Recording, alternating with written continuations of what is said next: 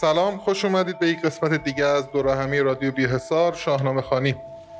در قسمت پنجم هم طبق روال قبلی خدمت آقای حبی هستیم. برای خانش شاهنامه اگر قسمت های قبلی رو گوش ندادید می‌تونید به تمام اپلیکیشن های پادگیر مراجعه کنید و قسمت های قبلی رو گوش بدید و حتما ما رو به اشتراک بذارید. قسمت چهارم در مورد جمشید و ظهور زحاک صحبت شد و در این قسمت داستان حکومت زحاک رو پیش می‌بریم. و نکته اصلی این برنامه کاملا تعاملیه و دوستانی که اینجا حضور دارن می‌تونن به ما در پیشبرد این برنامه کمک کنن. و تشکر ویژه کنم از کافه گالری واحه برای در اختیار قرار گذاشتن این فضا به ما که بتونیم دور هم جمع بشیم و این جلسات رو برگزار بکنیم. بریم سراغ قسمت پنجم و حکومت زحاک. آقا حبی در خدمت شماییم. اگر نکته ای دارید بگید که بریم سراغ شاهنامه. نه مستقیم بریم سراغ ادامه داستان. فقط این رو اضافه کنم که ما به اونجا رسیدیم که جمشید سقوط کرد. صد سال نبود و بعد به دست زحاک به دو نیم شد و زحاک به پادشاهی رسید. زحاک در همه متون اوستایی و پهلوی به نوعی اجده نامیده میشه. بعدها که میاد حالا توی یه خورده به دوره های بدتر می‌رسه یه خورده به اون جنبه های انسانی دادند و اون اجده رو تبدیل کردن به یک انسانی که چگونه تبدیل به اجده میشه؟ با دماری که روی شونه هاش در اومده که به توصیفاتی که اونها از اون اجده دادن که سه پوزه و شش چشم داره اون اتفاق براش بیفته یک صورت انسانی پیدا بکنه. در اون متون زهاک آژیدهاک نامیده شده که به معنی مار اهریمنیه اجده های اهریمنیه تا توی تاریخ تبری گفته شیه حالا ادعا کرده که دوره زهاک هم دوره با دوره نوح بوده. یعنی نوح این, این با هم همزمانی داشتن با زهاک حالا اینکه چقدر درستی یا غلط دیگه کسی نمی‌دونه. وداها هم یک شخصیتی دارن که حالا زیاد شباهت یعنی اون انسانی شدنش رو که ما توی فرهنگمون داریم ندارن. در اونجا اسمش داسه و اجده های طوفانه در فرهنگ وداها که خب ما خیلی اشتراکات زیادی داریم. در دوره زهاک برخلاف دوره جمشید دوره که آز و پلیدی و جادو و دروغ و بیقیدی و هر چیزی که نشانه اهریمنه گسترش پیدا می‌کنه. که یکی از اصلی ترین چیزاش جادو بوده. یعنی زحاک جادو شناخته میشه زحاک. یه نکته جالب دیگه ای که هست اینه که در کتاب دینکر یه از یک شخصی نام برده شده به نام اوزاک یا اوداگ که گفتن اون مادر زحاکه و اون کسیه که جمشید رو فریفته که جمشید سقوط کرده. یعنی اینکه به جمشید لذت دنیا رو به اون چشونده. بعد از اون اون چشیدن لذته که نیاز و فقر و شهوت و چیزهای دیگه پشت بند اون به وجود میاد. اون کسی که حالا میگن جمشید رو فریفته مادر زحاکه برخلاف پدرش که اونجوری که خوندیم بسیار خب مرد چیزی که تو داری میگه الان یعنی که مادر زحاک سفر کرده به ایران و باعث این قضیه شده یا نه؟ بعد از اینکه خب اونا از دیوان یعنی قابلیت های زیادی دارن دیگه که یعنی تو میگی دیو بوده؟ می‌دونی حالا دیو بوده که جادو هم بوده دیگه این. آره میگم اصلا زهاک به جادو و اونها جادوگرا یعنی کسایی هن که قدرتشون از جادوه. انگار تو اون چون اهریمن نیروهای مختلفی برای کارهای مختلفی داشته و حالا زهاک می‌تونه تو اون بود جادوش خیلی بلتر باشه تا باقی قسمتاش. اگه موافقید بریم خود متن رو بخونیم من یا؟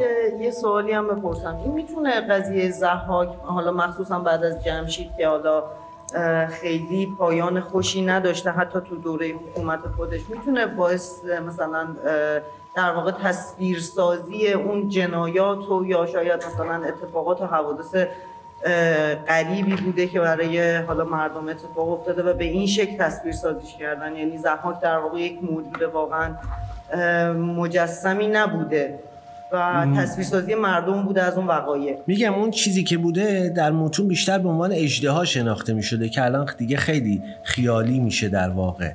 و ما حالا بسته به نیازمون اومدیم اون رو شکل انسانی بهش دادیم. واقعا شاید اصلا یه نفری نبوده.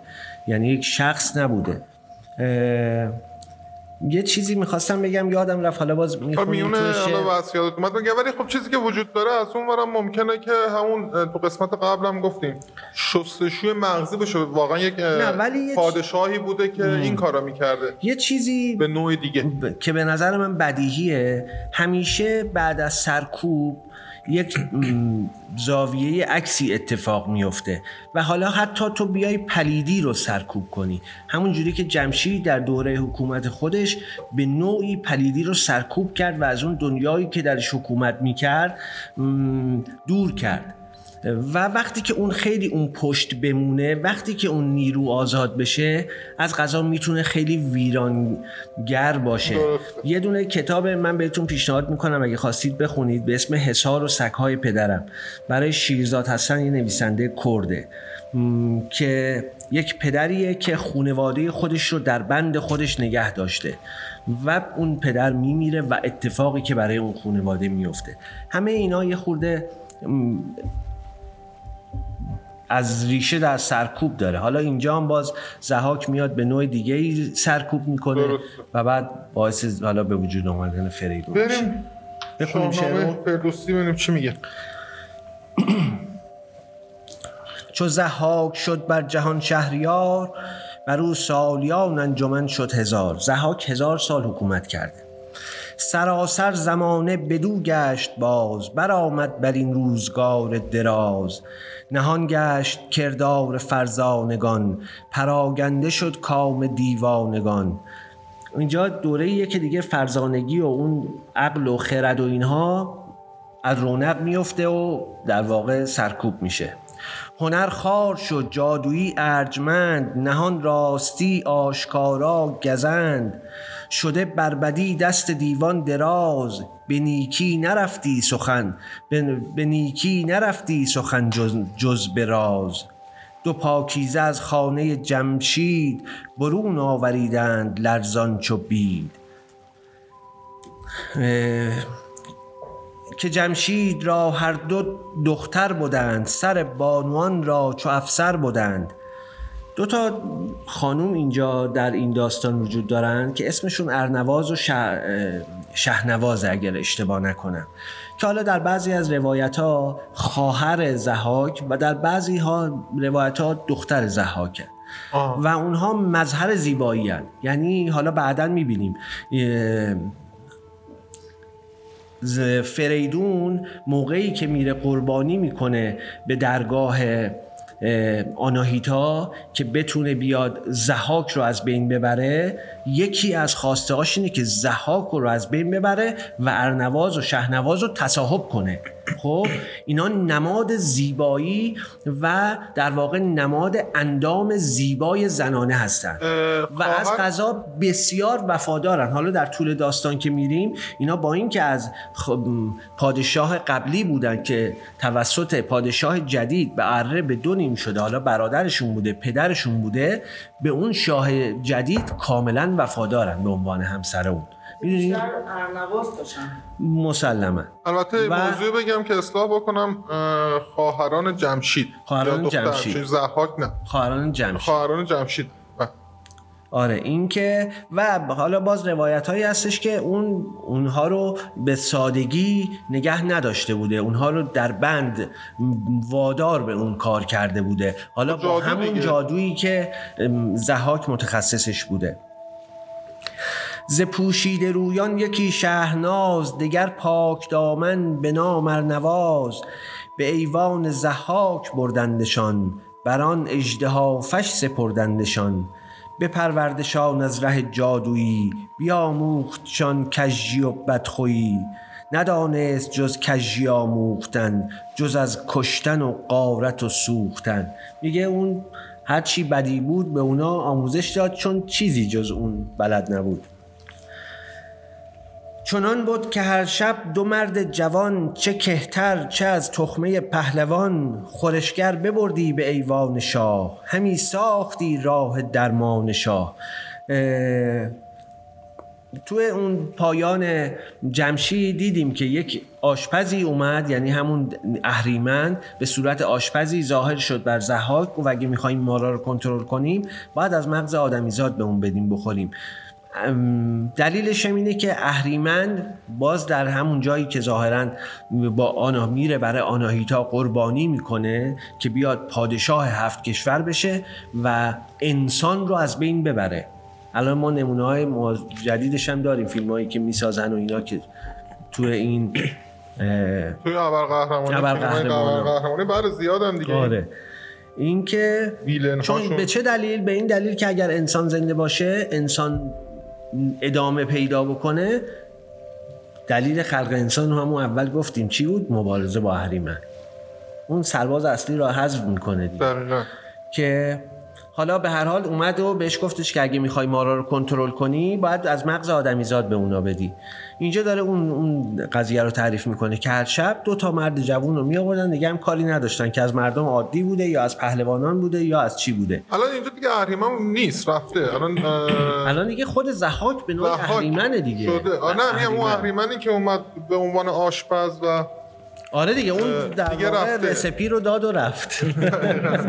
خب یه قضیه هم این وسط حالا توی یه سری متون بهش اشاره شده که اصلا زحاک زایده ای از اهریمنه. اصلا برای یعنی آفریده شده توسط اهریمن برای حالا همین مقاصد. وقتی هست خب هم رسپی کافیه. آره رسپی کافی اون کار رو پیش می‌بره. بکشتی و مغزش بپرداختی مران اجده را خورش ساختی. دو پاکیزه از گوهر پادشاه دو مرد گرانمایه و پارسا. یکی نام ارمایل پاکدین دگر نام گرمایل پیشبین. اینجا دو نفر نام می‌بره که آدمای بهتری بودن تصمیم میگن که یه فکر چاره ای برای این کار بکنن. در بعضی روایت دیگه میگن که ارمایل بوده فقط و اون یکی از وزرای زهاک بوده که تونسته به اون مرحله برسه و یک تدبیری بیاندیشه که بتونه تعدادی از اینایی که میان اونجا و از مغزشون غذا برای اجدها درست کنن رو بتونه نجات بده. چنان بود که بودند روزی به هم سخن رفت هر گونه از بیش و کم.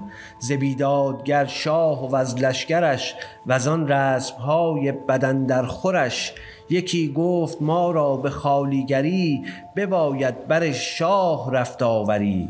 و از آن پس یکی چاره ای ساختند زهر گونه اندیشه انداختند. مگر زین دو تن را که ریزند خون یکی را توان آوریدن برون.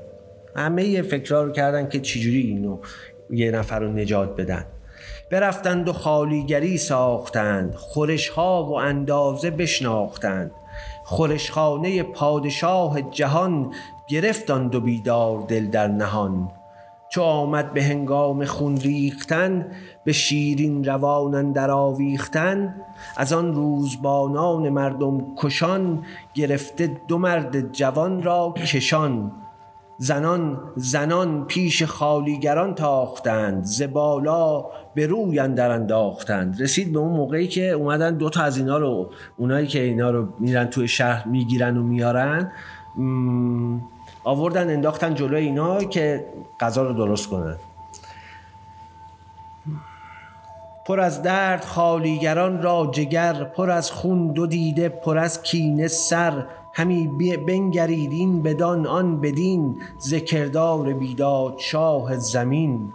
از آن دو یکی را بپرداختند. جز این چاره ای نیز نشناختند. برون کرد مغز سر گوسفند بیامیخت با مغز با مغز آن ارجمند. یکی را به جان داد زنهار و گفت نگر تا بیاری سرندر نهفت. نگر تا نباشی به آباد شهر تو را از جهان دشت و کوه است بهر به جای سرش زان سری بیبها خورش ساختند از پی اژدها. از این گونه هر ماهیان سی جوان از ایشان همی یافتندی روان. یکی رو که دیگه چاره دیگه ای نداشتن کشتن و اون یکی دیگه هم گفتن که ما تو رو آزاد می‌کنیم ولی دیگه تو هیچ آبادی نباید بیای. دیگه سهم تو از این زندگی جز کوه و بیابون هیچی دیگه ای نیست. تو نمی‌تونی به آبادی بیای. وگرنه خب کار خراب میشه. ولی با این ترفند تونستن سی تا از جوان رو در ماه نجات نصف کردن. چو گرد آمدی مرد از ایشان دویست برانسان که نشناختندی که کیست. خورشگر بدیشان بزی چند و میش سپردی سپردی و صحرا نهادند پیش. کنون کرد از آن تخمه دارد نژاد که زاباد ناید به دل برش یاد. میگه نژاد کردهایی که ما الان داریم ریشش از اوناه. میگه وقتی که اونا دیگه جمعیتشون زیاد شد 200 نفر شدن دیگه نیاز داشتن بگن که شما اینا کیان. یه سری بز و گوسفند و اینا داد گفت ببرید تو صحرا بچرونید. دیگه قسمت شما اینه. شما اسمتون مثلا کرده دیگه. اگه گفتن شما کی هستین بگیم ما کردیم اینجا تو بیابونا زندگی می‌کنیم. کردا به وجود اومدن بالاخره. پس آین زحاک وارون خوی چنان بود که چنان بود که چون می بودش آرزوی. ز جنگی یکی خواستی.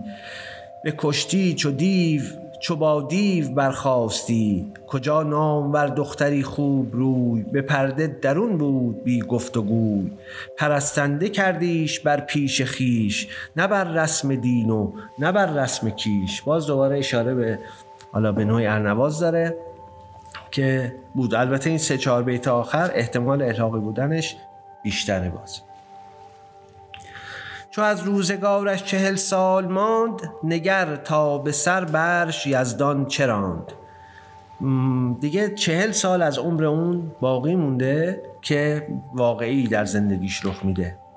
در ایوان شاهی شبی دیریاز به خواب اندرون بود با ارنواز. چنان دید که از کاخ شاهنشهان سه جنگی پدید آمدی ناگهان. دو مهتر یکی کهتر در میان به بالای سر و به فر کیان.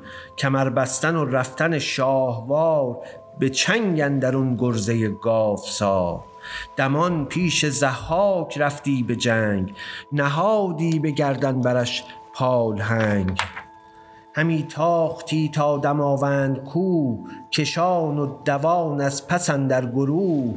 بپیچید زحاک بیدادگر ریچ از هول گفتی جگر. یکی بانگ برزد به خواب اندرون که لرزان شدن خانه صد ستون.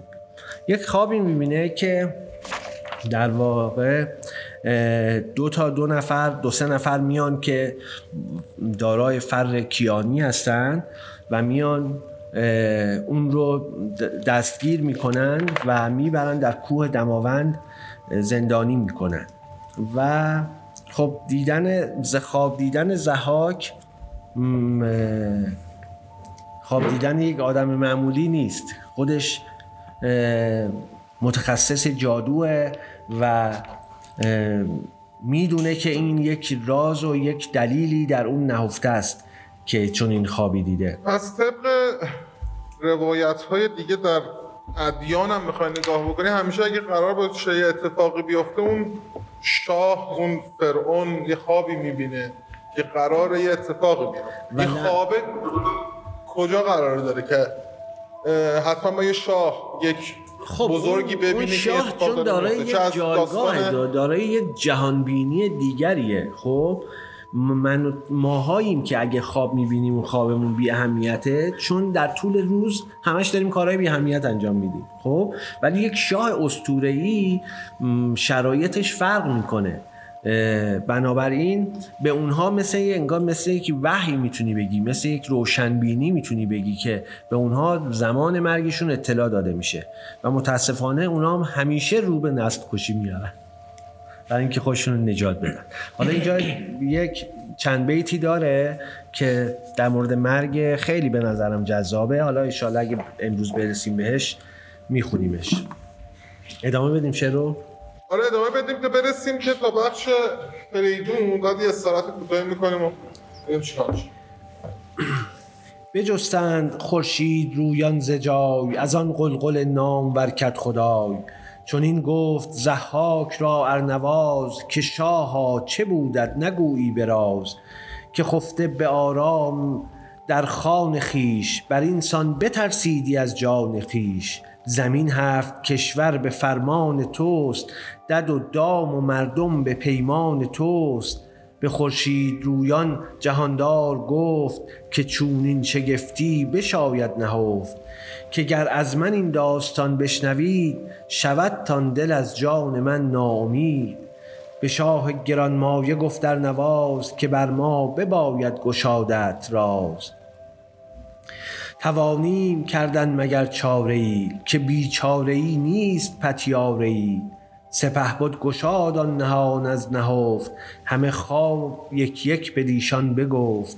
چون این گفت با نامور ماه روی که مگذار این را این را ره چاره جوی.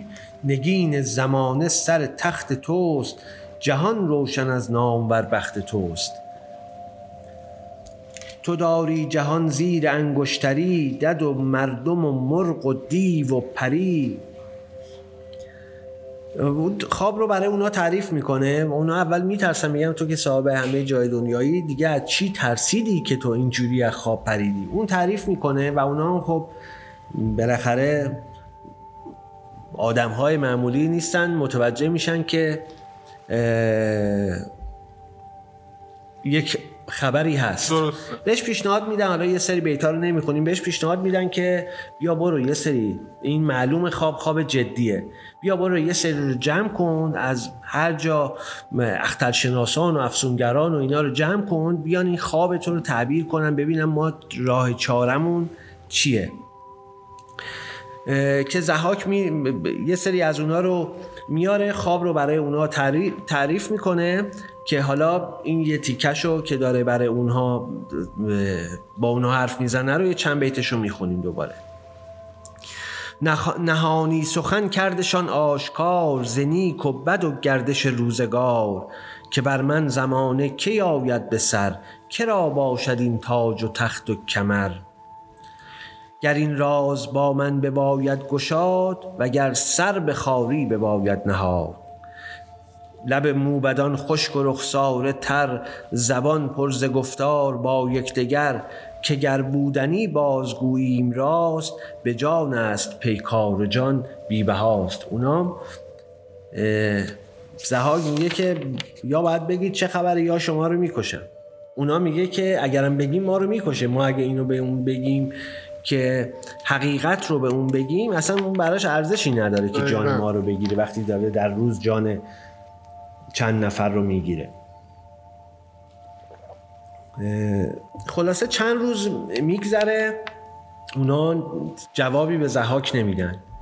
زحاک کاسه لبرز صبرش لبریز میشه و میره سراغ اونا. میگه که اگه می‌خواید جانتون ارزش زندگی داشته باشه دیگه الان هر چیزی که هست باید بگید. وگرنه همین الان هم می‌تونیم مثلا شما رو از بین ببریم. همه موبدان صرف گنده نگون پر از هول هول دل دیدگان پر ز خون. از آن نامداران بسیار هوش یکی بود بینادل و تیزگوش. خردمند و بیدار و زیرک به نام که از آن موبدان او زدی پیشگاه یه نفر آدم زبروزرنگی قدم جلو می‌ذاره که با زهاک حرف بزنه. دلش تنگتر گشت و ناپاک شد. گشاد زبان پیش زحاک شد. بدو گفت پردخته کن سرزباد که جز مرگ را کس ز مادر نزاد. جهاندار پیش از جهاندار پیش از تو بسیار بود که تخت مهی را سزاوار بود. فراوان غم و شادمانی شمرد برفت و جهان دیگری را سپرد. اگر باره آهنینی به پای سپهرت بساید نمانی به جای. کسی را کسی را بود زین سپس تخت تو به خاکندر آرد سر و بخت تو. کجا نام او آفریدون بود زمین را سپهری همایون بود. هنوز آن سپه بود ز مادر نزاد نیامد گه پرسش و سرد باد. چو او زاید از مادر پرهنر به سان درختی شود بارور. به مردی رسد برکشد سر به ماه کمر جوید و تاج و تخت و کلاه.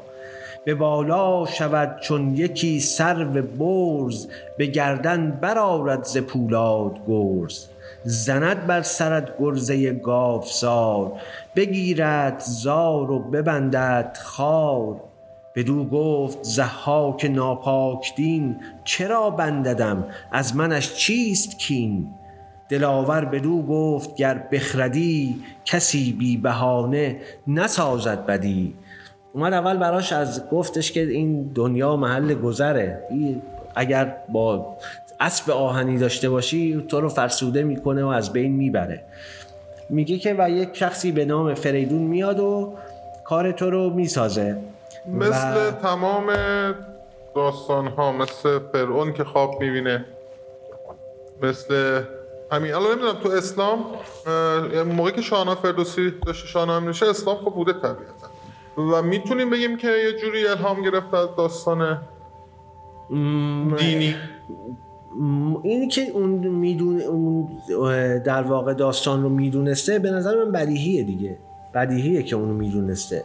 ولی اون منابعی که میگن فردوسی استفاده کرده ممکنه ما قدیمی تر از اون رو داشتیم دیگه بالاخره. دقیقا آخه من چیزی که دارم می‌بینم در همین داستان زحاک و فریدون در اساطیر یونان هم هست ولی به شکل دیگه ای در هر صورت پدر زئوس پسراش و یا فرزندانش رو میبلعیده و مادر زئوس زئوس رو تو کوه ها قایم می‌کنه تا بزرگ بشه که بیاد جلو پدرش.